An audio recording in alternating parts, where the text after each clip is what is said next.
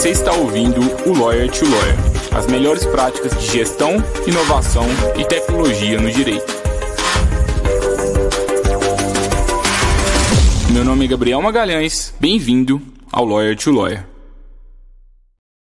Olá, advogado, olá, advogada, seja bem-vindo, seja bem-vinda a mais um Lawyer to Lawyer da Free Law. Sou o Gabriel Magalhães e é um prazer estar aqui com vocês novamente, no episódio de número 148.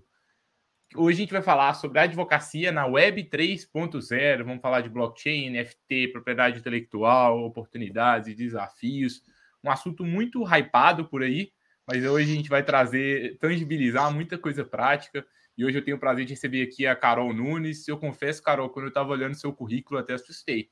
Assim, gente, ela é, ela é bem nova, mas assim, é, é, cara, é, claramente ela é um grande prodígio na advocacia.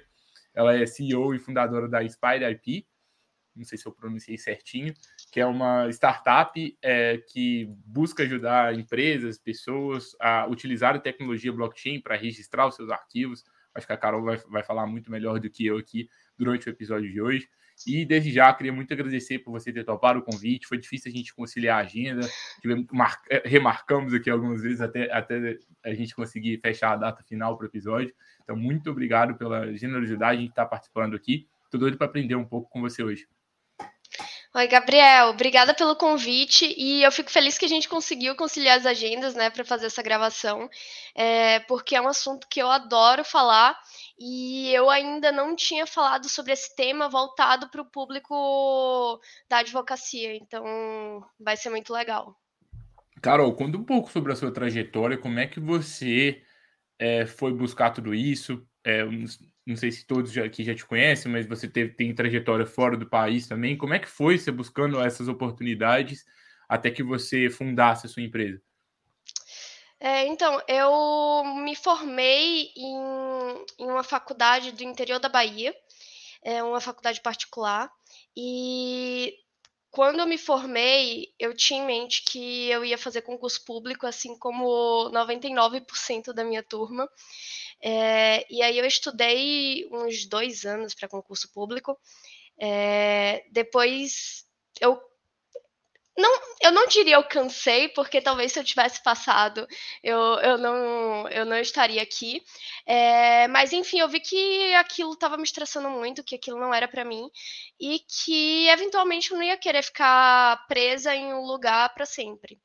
É, e aí eu fui para alguns escritórios de advocacia, trabalhei como advogado especialista em contratos, é, passei um pouquinho pela área de propriedade intelectual.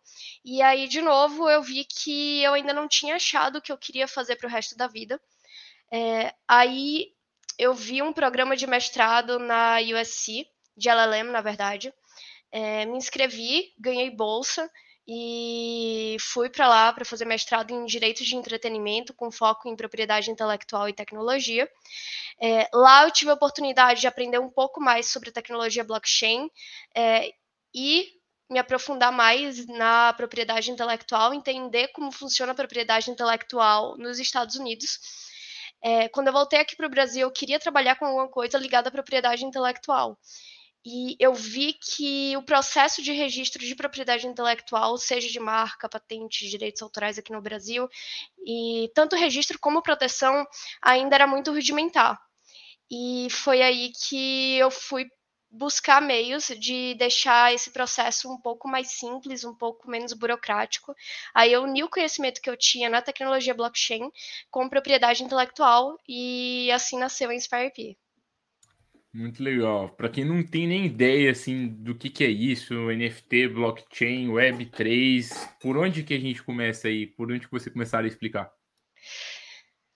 Eu começaria a explicar por Web3, porque, querendo ou não, o Web3 engloba. É...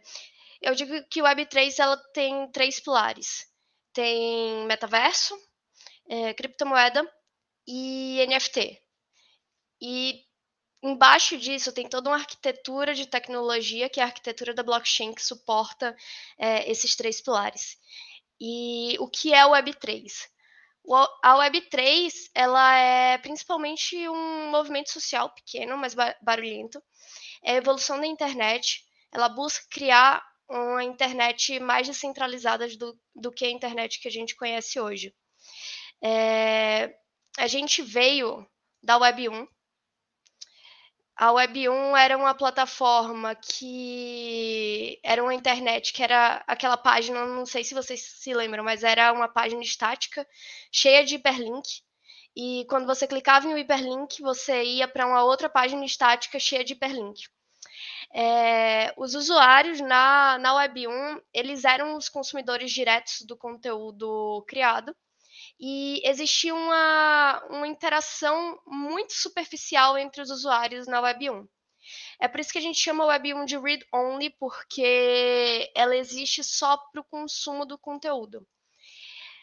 E aí a gente, nos últimos anos, a gente avançou para a Web 2, que é a internet das redes sociais. É, na internet das redes sociais, o usuário é basicamente produto. Quem já assistiu o documentário Dilema das Redes na Netflix é, deve, deve ter visto como é que funciona toda a economia da Web 2 e como as plataformas de, de rede social monetizam. Porque, na verdade, elas monetizam em cima do usuário, em cima dos dados que o usuário disponibiliza.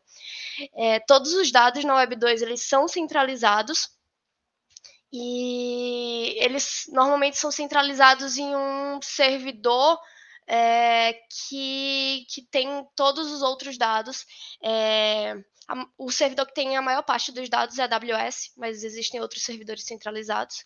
E na Web 2 a gente chama de read-write, porque além do usuário consumir o conteúdo, ele também consegue interagir, consegue criar conteúdo. E finalmente a Web3, ela vai ser baseada na tecnologia blockchain. É, ela é uma internet descentralizada e para o criador de conteúdo, a Web3 ela é muito mais interessante do que a Web2. Por quê?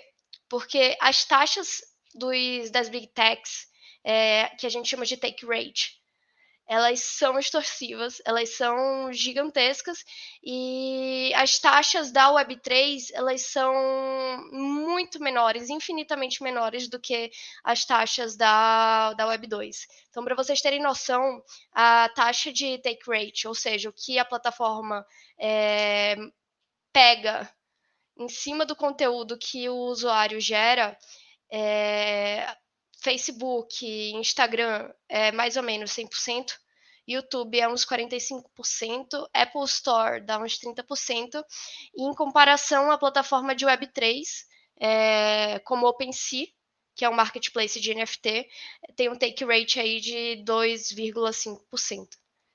É, e essa é um, uma pequena história da internet. A gente ainda não chegou na Web 3, mas a gente está caminhando para a Web 3. A gente está mais ou menos na Web 2.5 aí, porque ao mesmo tempo que as pessoas já, já estão percebendo que tem algum problema com, com essas big techs, é, a gente ainda não está em uma internet 100% descentralizada. Talvez a gente nunca chegue a ter uma internet 100%, descentralizada, mas é fato que a gente está caminhando para uma internet mais descentralizada.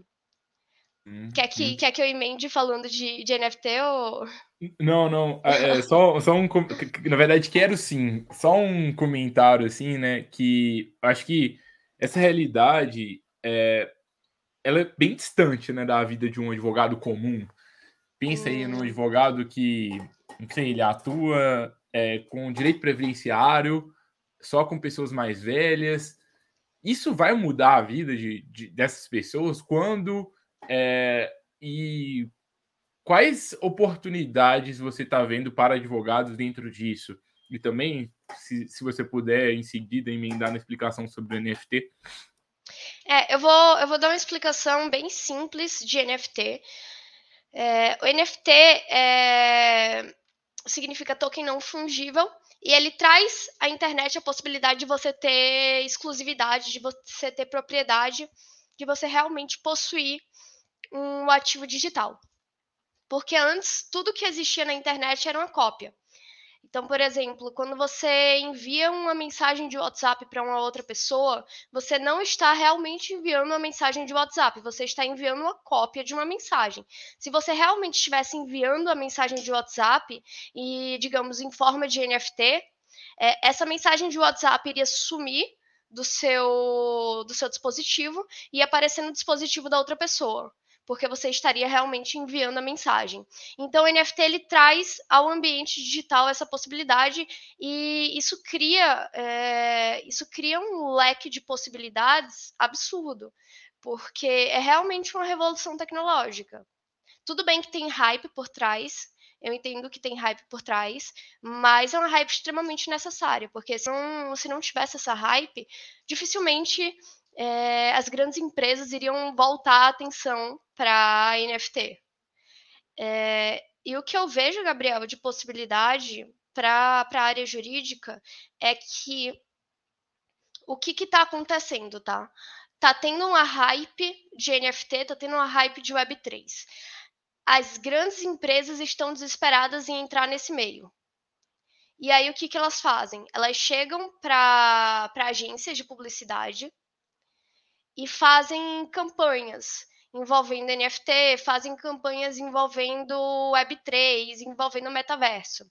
Só que nem a empresa, nem a agência de publicidade é, sabem ou a parte de infraestrutura tecnológica, então é, os pontos de atenção que você deve tomar em relação à infraestrutura tecnológica, e eles não sabem absolutamente nada sobre os aspectos legais que podem incidir em cima é, de, de, uma campanha de Web3, em cima de NFT, é, em cima de metaverso. NFT ele tem gerado muito problema é, quando a gente fala de propriedade intelectual.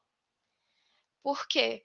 Porque tem muita gente que compra NFT sem saber o que está comprando.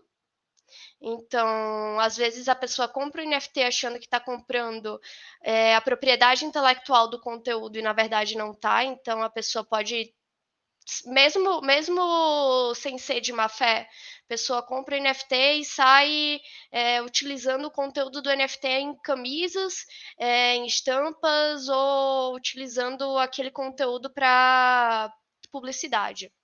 Ela está violando um direito autoral se o NFT não transferir realmente esse direito autoral.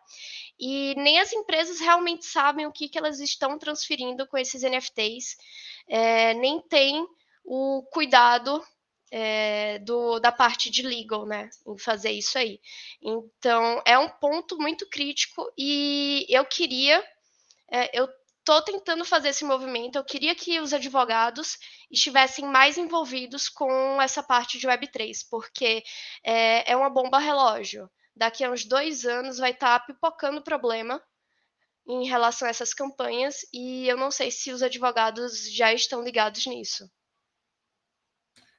A oportunidade de demanda que existe no mercado, assim, no seu ponto de vista, é mais para advogados que atuam para empresas ou para pessoa física lesada também? E seria uma.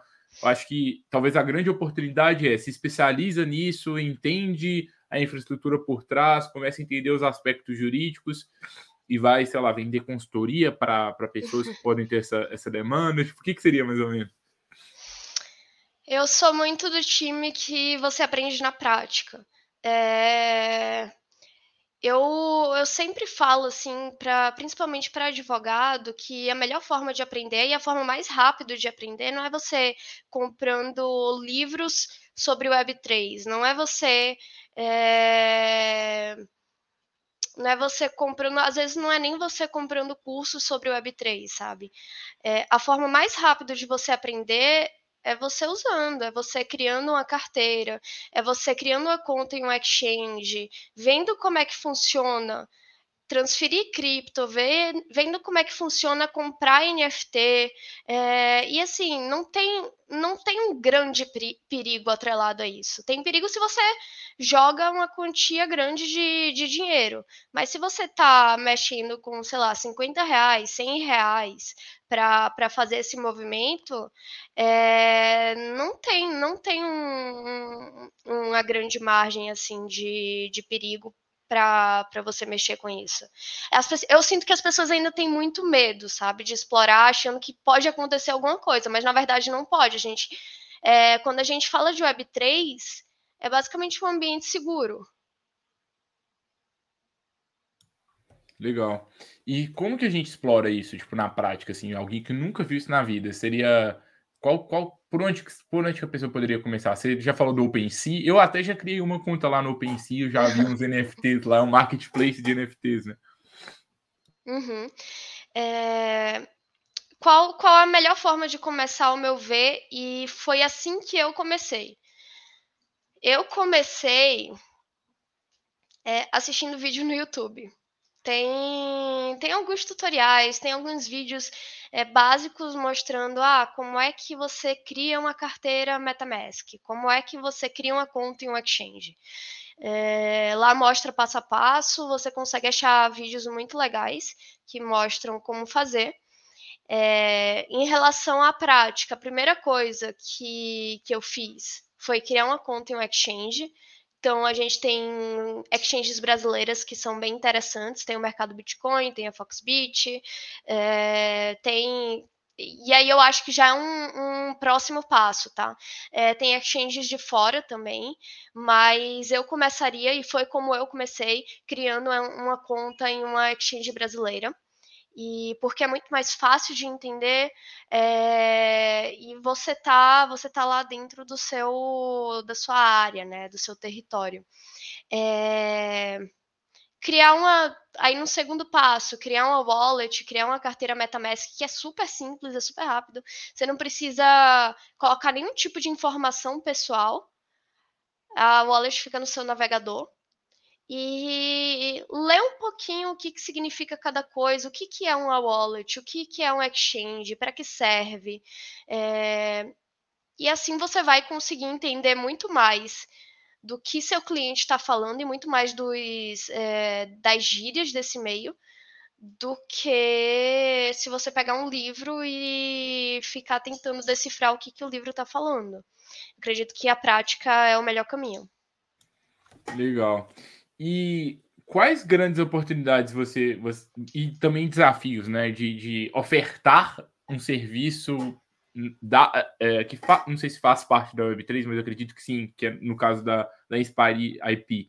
Como é que, como é que vocês é, desafios, oportunidades, o que, que vocês estão vendo para o mercado desde o momento que vocês começaram, assim, é, o que, que evoluiu e assim, eu vi recentemente algumas notícias falando que ah, o valor do NFT está derretendo de, algum, de, de certa, certa forma. É, até que ponto assim que, que é uma bolha, sabe? É, que, que, eu já vi algumas pessoas falando sobre isso. É, a gente está passando agora por um inverno cripto, né? É, realmente os criptos é, sofreram uma queda e, consequentemente, os NFTs também têm um valor, é, também tem uma queda no valor, porque a maioria dos NFTs está atrelado à criptomoeda. Mas eu acredito que não é uma bolha. O que, que acontece, tá? A tecnologia em si não é uma bolha. A tecnologia é uma tecnologia que tem um potencial gigantesco. Agora sim, existem projetos que são uma bolha, mas da mesma forma que existem projetos é, que envolvem é, que envolvem moeda corrente, que são a bolha. Então, não necessariamente. É, você não está dizendo que a moeda corrente é uma bolha, né? É, então, você está você tá direcionando para projetos. Existem projetos de, em NFT que são uma bolha. E só que você atrelar isso à tecnologia em si, eu acredito que não faz sentido. Legal. E sobre a, a Inspire, né? Qual tem sido o mercado, os principais clientes que vocês têm? Tipo, eu vi que aqui que vocês dá para registrar é, desde marca, né? Eu vi aqui segredos comerciais, direitos autorais, patentes.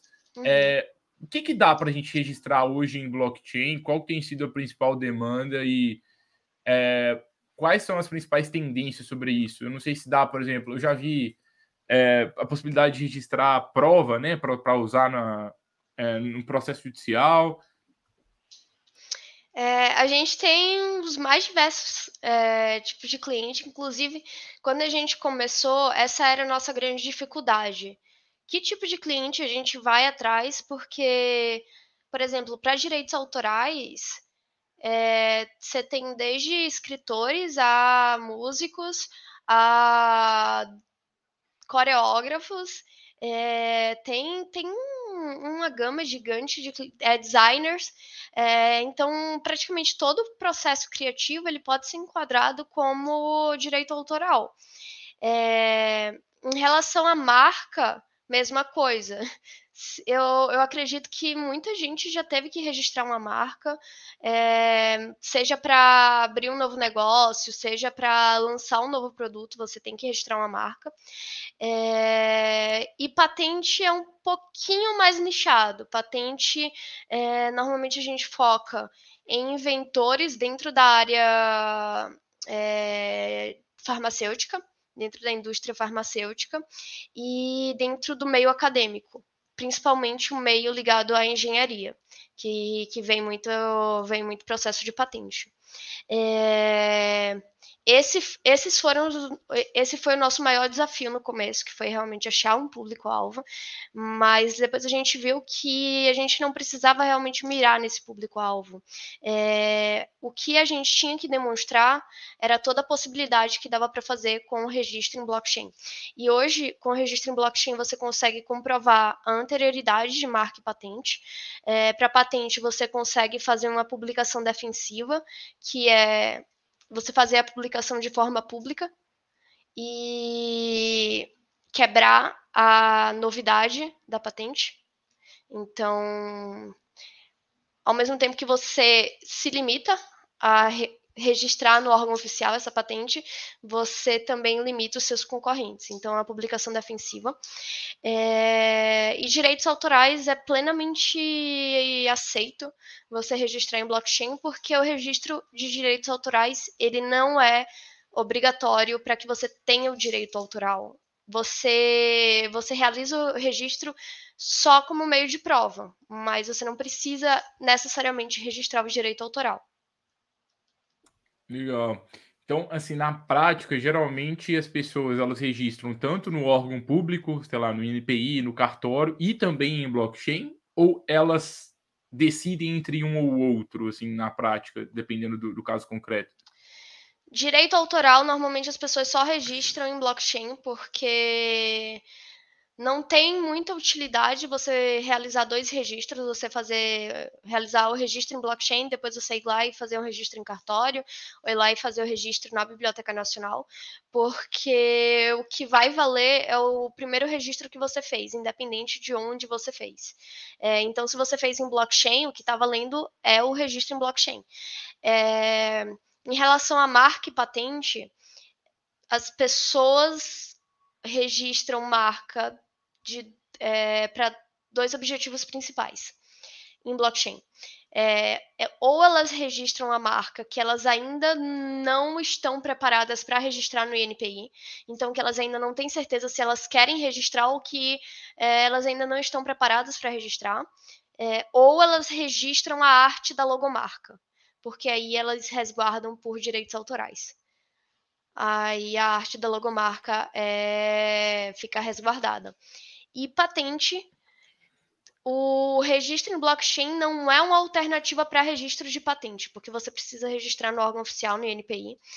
Mas, como eu te disse, ele serve para prova de anterioridade e serve como publicação defensiva. Uhum. Então tá aí alguns serviços que dá para o advogado venderem para os seus clientes, né? Olha, vamos, vamos registrar tudo em blockchain, uma coisa que provavelmente seus concorrentes aí, você que está ouvindo, provavelmente seus concorrentes não sabem disso. Então você, você pode sair na frente aí dos concorrentes ofertando um produto novo, né? Para registrar. Nossa, e é, e é tão mais rápido, assim. Dá para você registrar tudo em lote, escolher todos os documentos lá, jogar e clicar em registrar, uma coisa que você demoraria um século. É, um século não, 180 dias, né? Pra, na Biblioteca Nacional para fazer esse registro. Mas com, quanto tempo que demora e qual é o procedimento? Ah, quero registrar algo em blockchain. Como que é? A pessoa faz por conta própria. A gente nem entra em contato. A Inspire, na verdade, não entra em contato com nenhum conteúdo que é registrado. É, a gente tem dupla camada de criptografia. E o que é registrado em blockchain é a impressão digital do arquivo. Então, a pessoa que se cadastra na plataforma, ela que faz esse registro, ela que realiza esse registro por conta própria. E é super intuitivo. A gente nunca não vou falar nunca, mas é muito difícil que uma pessoa chegue para perguntar como é que é, funciona o, a plataforma, porque a plataforma é bem intuitiva. Legal. Não, bacana. O link do, do site da Inspire está aqui no, na descrição do episódio. Quem quiser conhecer, é muito, muito bacana o trabalho. Pode ser um serviço novo que vocês podem ofertar para os seus clientes aí sobre registro de, de marcas, é, não só de marcas, né? O uso realmente do, do blockchain como uma ferramenta para gerar mais, mais segurança aí para os seus clientes. Carol, tem alguma outra questão de Web3 que a gente ainda não abordou e faz sentido? Tem. É, o aspecto tributário, as questões tributárias é, da Web3. Então, se você é advogado tributarista, é, fica aí a dica é uma área que está muito quente, principalmente no meio da, no meio da Web3. É, as pessoas que fazem essa que fazem operações com criptomoedas, que fazem operações com NFTs, é, eles estão bem perdidos em relação aos aspectos tributários do dessas, dessas tecnologias, desses, desses ativos digitais. Então, como é que como é que a gente tributa isso? Como é que como é que a gente será que a operação de NFT ela ela é tributada? Será que a venda? Será que o, o royalty da revenda? Como é que é tributado isso? É, então, assim, aqui está um, tá uma dica perfeita. É, eu, eu, eu encontrei, para não falar que eu não encontrei, eu encontrei dois advogados no Brasil que realmente têm um, têm um bom, uma boa base para falar disso, mas nesse meio eu não tenho encontrado muito advogado tributarista que saiba percorrer por esses caminhos. Legal. É, eu também já vi alguma, algumas questões societárias também, né? Porque com a Web3 surgem novas possibilidades de, de constituição de sociedade, né? Tem, com DAO, é, que são organizações autônomas descentralizadas. É, as, organiza as organizações autônomas descentralizadas, elas são como se fosse um, uma sociedade, só que uma sociedade descentralizada, que você não precisa saber qual a identidade é, da outra pessoa que está votando nessa organização. É, e funciona de uma forma bem, bem interessante. Eu já recebi alguns clientes, eu, eu lá no Batista Luz, é, já recebi alguns clientes que queriam que queriam constituir uma sociedade por meio de uma DAO, e eles queriam saber como é que fazia isso em relação ao é, a legislação de societária aqui no Brasil. Tem essa questão, tem a questão do direito do consumidor, é, então, por exemplo, quando você transaciona um NFT, quando você compra um NFT de determinada plataforma, muitas plataformas são não custodiantes. O que isso significa? Significa que o NFT ele não fica preso na plataforma. Quando você compra um NFT, você está comprando direto do outro usuário.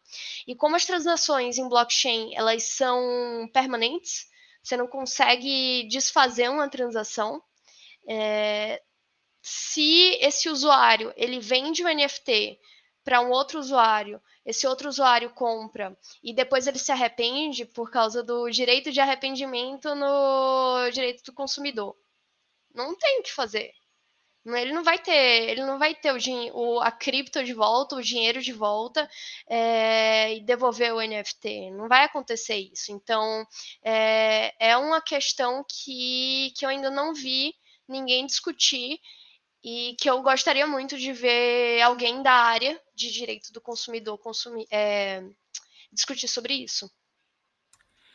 É, pessoal, muitas, muitos fatos novos, né? Muitos, muita mudança do, do uso da, da tecnologia e quanto mais daqui a pouco quando, quando a população toda estiver utilizando vai ser mais problemas e a vantagem é que poucas pessoas sabem ainda, né? Então, quem souber um pouquinho já sabe muito comparado uhum.